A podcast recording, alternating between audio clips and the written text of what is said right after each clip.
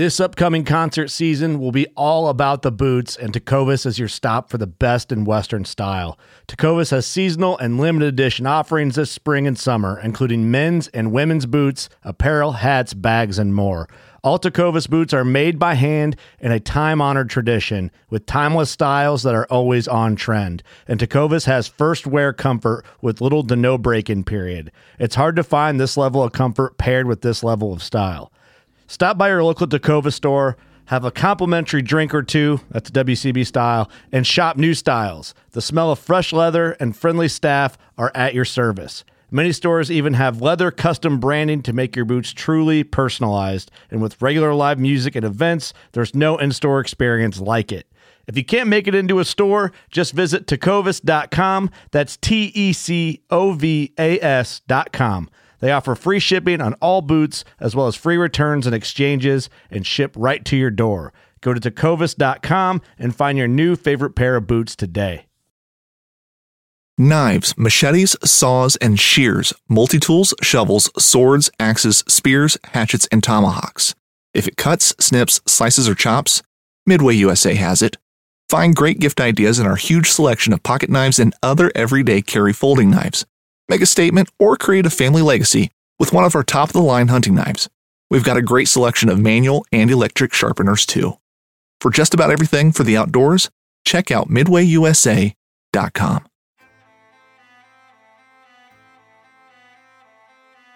So there's a reason why I started Blood Origins. And that reason is simple. Is that I wanted to convey the truth about hunting. It brings awareness to non-hunters that it's more than just killing animals. How do I start it? Brittany. My name is... Oh, does my hair look okay? It's fantastic. My name is Mike Axelrod. Start again. Yeah, I hated it too. Braxton, you said something in the car to me. You said that you were living on borrowed time. Mm. There's a perception around who hunters are, what we're supposed to be, and a feminist that works for a non-profit that is a hunter that has only eaten wild game for the last 20 years is likely not the thing that people think about when it comes to a hunter.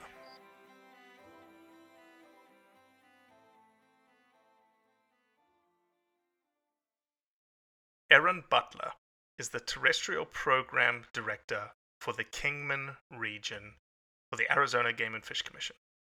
I believe I got that correct. Erin, I apologize if I didn't.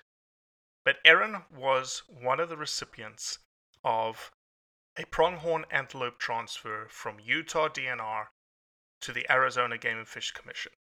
This is a project that Blood Origins got involved in. We stepped up and found money through the Wildlife Education Center at Legends Ranch. So huge shout out to Robert Sergi and the Wildlife Education Center at Legends Ranch. And we also sent a phenomenal cinematographer, Ben Christensen, from the state of Arizona on this mission. And we really wanted to just help. We just asked Arizona Game and Fish Commission, is there a project that we can help you with? And the commission, as well as Clay Crowder, Josh Avey, Amber Munich, they all came back and said, hey, we've got this antelope transfer. These antelope are going to go under depredation permits in the state of Utah. And they said, do you want them? Arizona said, absolutely. And so we helped.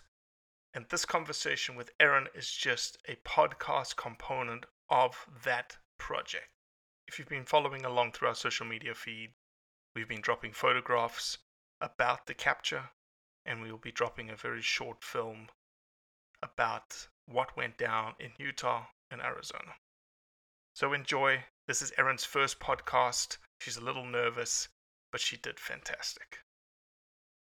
So one of the things that has happened with Blood Origins as we've grown is that there are things that we want to do, or no, let me recouch that, things that I want to do, and I cannot be present for it because day job and other life events get in the way. And this one I really wanted to be on. Have you... Let me start this because I typically do a terrible job of introducing people. I just start having conversations with people. So Erin Butler, why don't you go ahead and introduce yourself to everyone, and then we can tell you exactly why, tell everyone why we have you specifically on today. All right. My name's Erin Butler. I'm the Terrestrial Wildlife Program Manager for the Kingman Region of the Arizona Game and Fish Department. The Kingman Region is a very important region specifically for this project because Arizona Game and Fish Department just successfully relocated antelope from Utah into your area. Yes, sir. How many antelope came into the Kingman area? And by the way, Erin, yes, sir, that I'm not a sir, number one. And two, this is an audio medium that you just have to sort of be more expressive in your responses. Okay. So we translocated 33 pronghorn into the 18A Game Management Unit for the Kingman region. That's south of Seligman, Arizona. And they were about 15 miles south of Seligman. Yeah, and this is one of our conservation projects from a Blood Origins perspective. We like to get our hands involved in sort of direct conservation implementation. And we have a very good relationship that we have created with Arizona Game and Fish Department. We had the commissioners on the whole trail camera controversy. Right. We had all of the sides on those podcasts. And then I've since spoken to Clay Crowder and Josh Avey, and I told them, I said, look, you know, we're very much interested in helping. If you guys have a need, let us know. Yeah. And Clay called me up I think it was December the 5th. It could have even been December the 15th, and said, hey, Robbie, we have this antelope project. Oh, great. Sounds good. What are you trying to do? He was like, well, there's some antelope in Utah that are going to be under a depredation permit, and we want to move them. I was like, oh, okay, cool. You know, how much money are we talking about? He told me the money. And I said, okay, what are we saying? 5 months' time, 6 months' time? He's like, no, 6 weeks. I said, Clay, you want me to raise that much money in 6 weeks? And I said, let me see what we can do. Let's see what we can do. And so we raised a little bit of money for Arizona Game and Fish Department. So all the collars that are on your antelope, we paid for, Blood Origins paid for, and not just Blood Origins. We had a very a great donor step up, the Wildlife Education Center at Legends Ranch, actually up in Wisconsin. Oh, wow. Okay. Funded the collars to go onto the antelope. So just I've already just jumped 1,000 steps forward. Maybe we take a couple of steps back. Erin, can you give everyone an idea of how this project came to fruition? How were you involved? Why did they select the Kingman unit? That kind of stuff. Okay. So in the Kingman area, we've been thinking about pronghorn and the future of pronghorn for many years.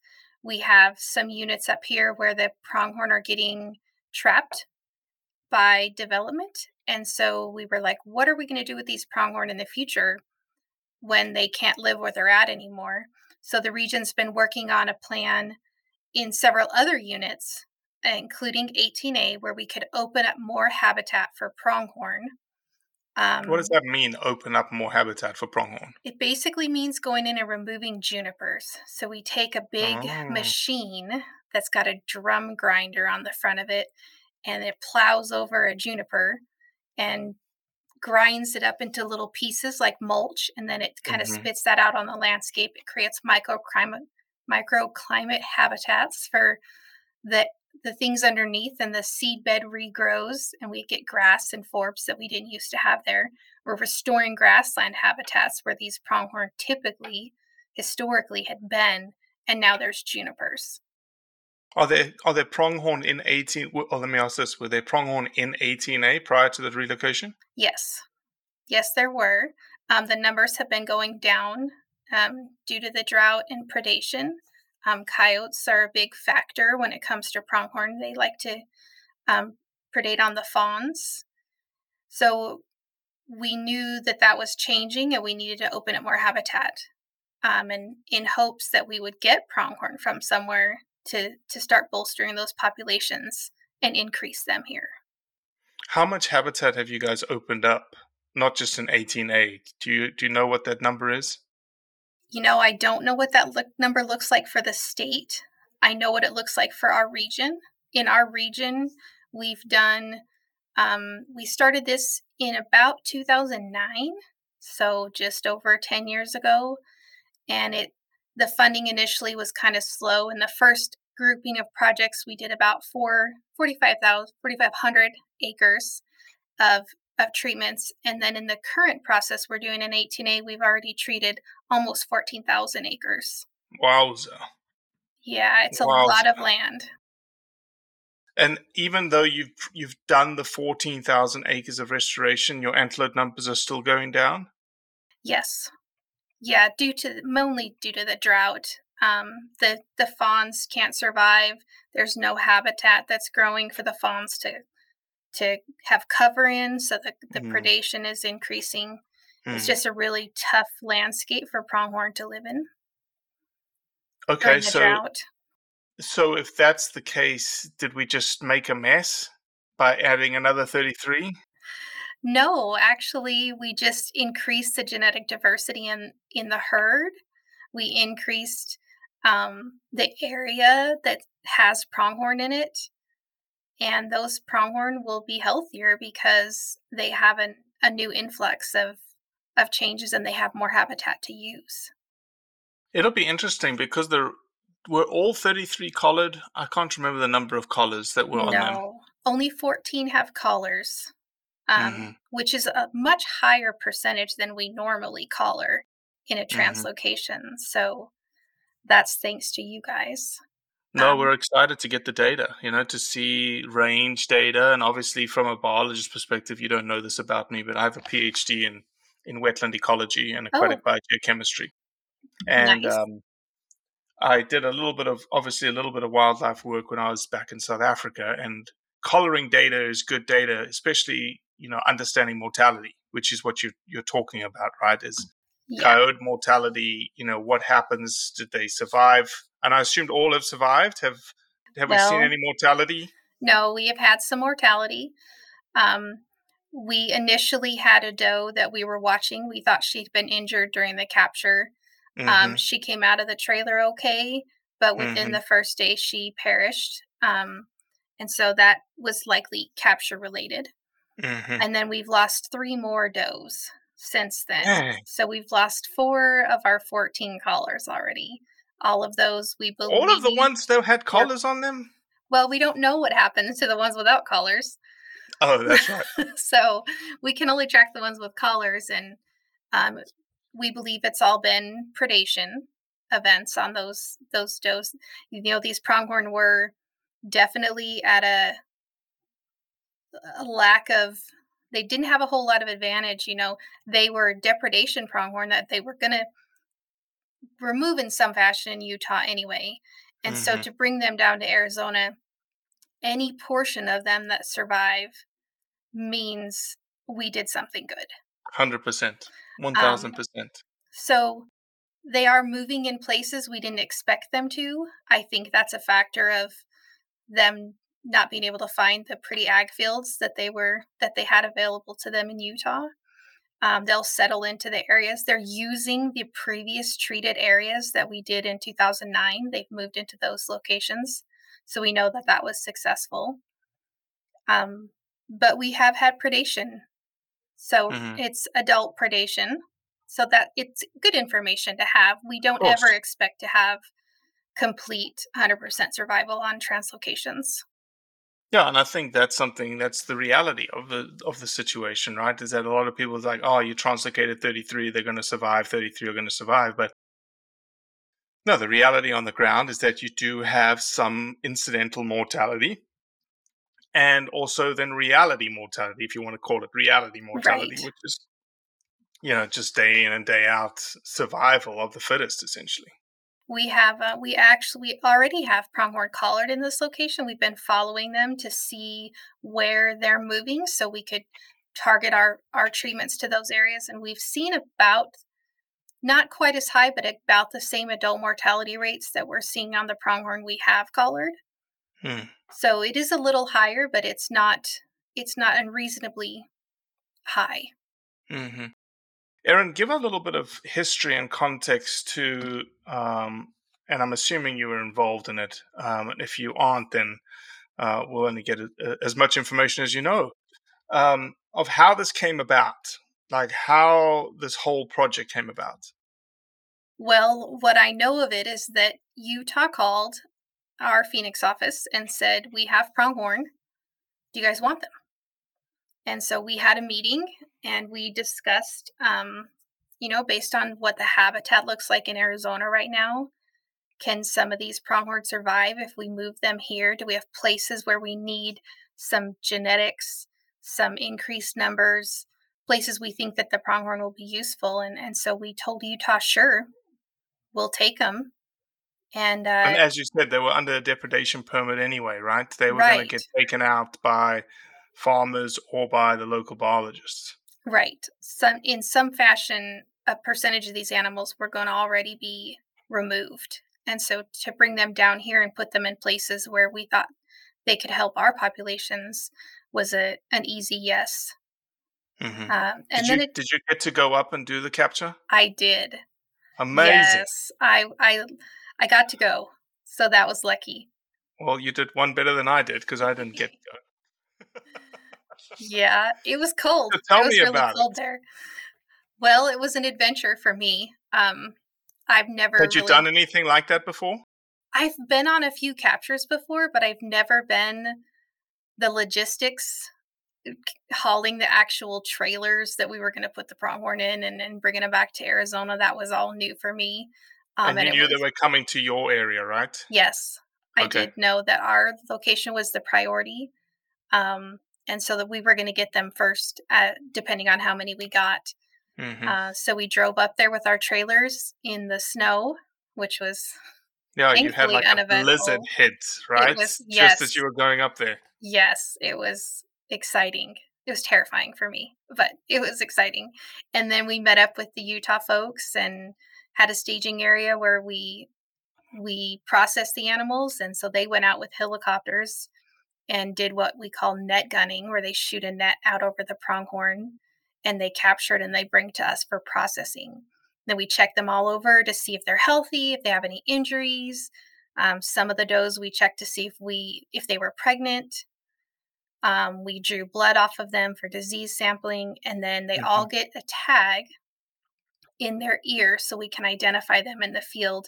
And then the ones that we can, we also put a collar on. Mm-hmm. Load them in the trailer, bring them back to Arizona, and release them usually in the morning so that they have a full day of the ability to move around and find locations. We release them near water so that they can find that readily and move into their new habitat. Yeah, yeah. And we were fortunate enough to send a cinematographer on the ground. Did you get to meet Ben? I did. Yes, I did. So Ben is legitimately like one of the best photographers in the state of Arizona. He had a great time. Yeah, he was sending me videos, and I was like, "You bastard! You stop sending me videos." Yeah. But the photographs are amazing. I don't think I've actually shared them with Arizona Game and Fish Commission yet, but they're incredible. And I saw the first cut of the little documentary film that we're going to put together for it. Oh. So we're nearly done with that too. Awesome. That'll be exciting to see. I look forward to that. Yeah, the pictures are, again, Ben is stunning, and I told him I wanted, the people of the expedition. And the other thing that was surprising is that the helicopter pilots were South Africans.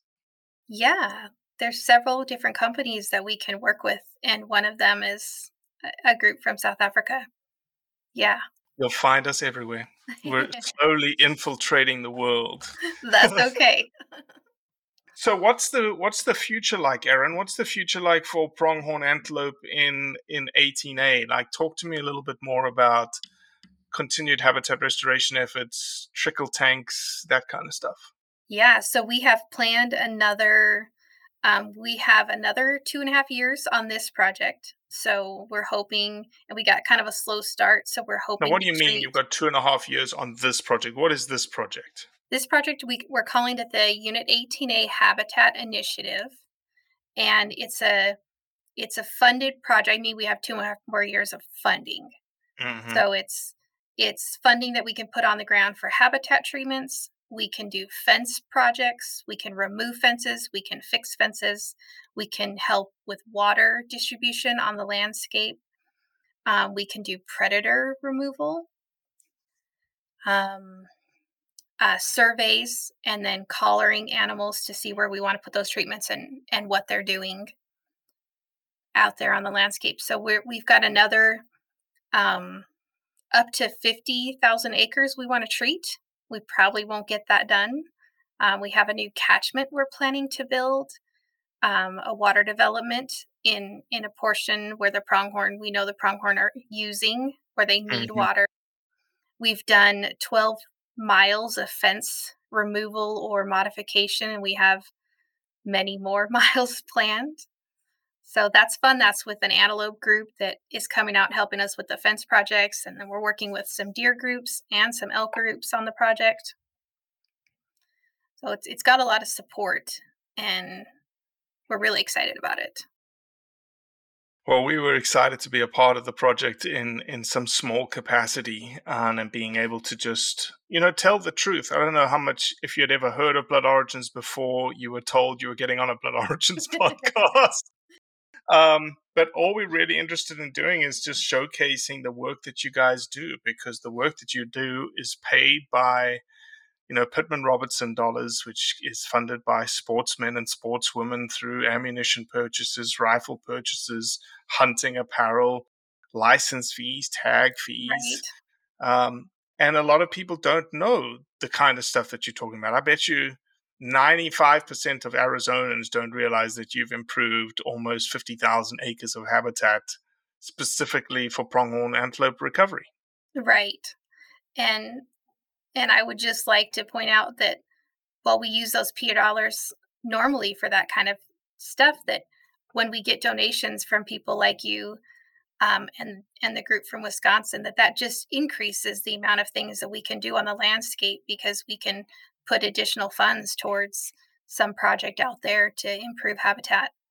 And it's amazing. So thank you guys for that. We do really appreciate that partnership. No, it's our pleasure. It's our pleasure. Let me ask this question as we wrap up, because I knew this was going to be a quick, short, sharp podcast just about the project itself, because we're going to drop this podcast right about the time that we drop the film.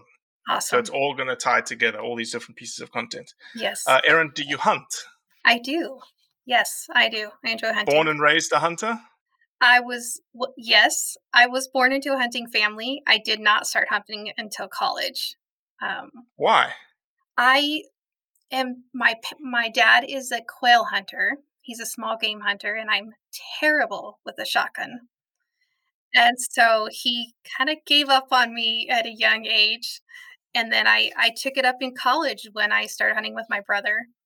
And then after I got with the department and married my husband and had some more time to dedicate to it, we that's husband what we do. Hunts.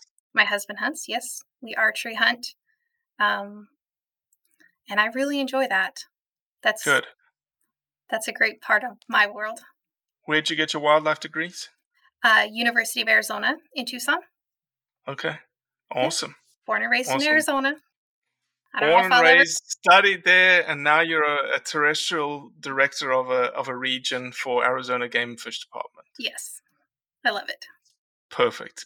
Well, we need more people like you that love the resource, love the land, and we just want to be able to showcase again. We just want to showcase the great work that you do. That's all we want to do, and show the world, specifically non-hunters, that hey. Who are the people doing this kind of restoration? It's not the Peters of the world. It's not the Humane Societies of the world. It's the hunters of the world. Yeah, conservationists and people that use that kind of equipment that the PR dollars come from that we tax. So it's got a big support system, but they don't they don't all realize what they're paying for. 100%. Erin, you've been a champ. Thank you.